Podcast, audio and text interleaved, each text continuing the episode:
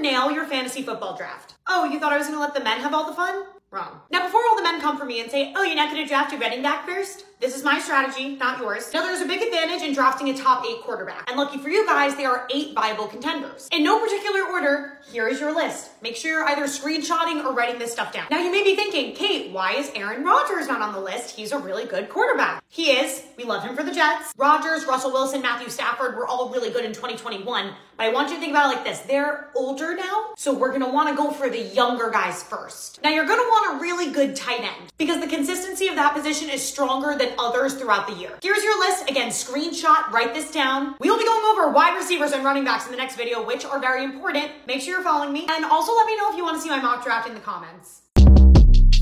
Short Cast Club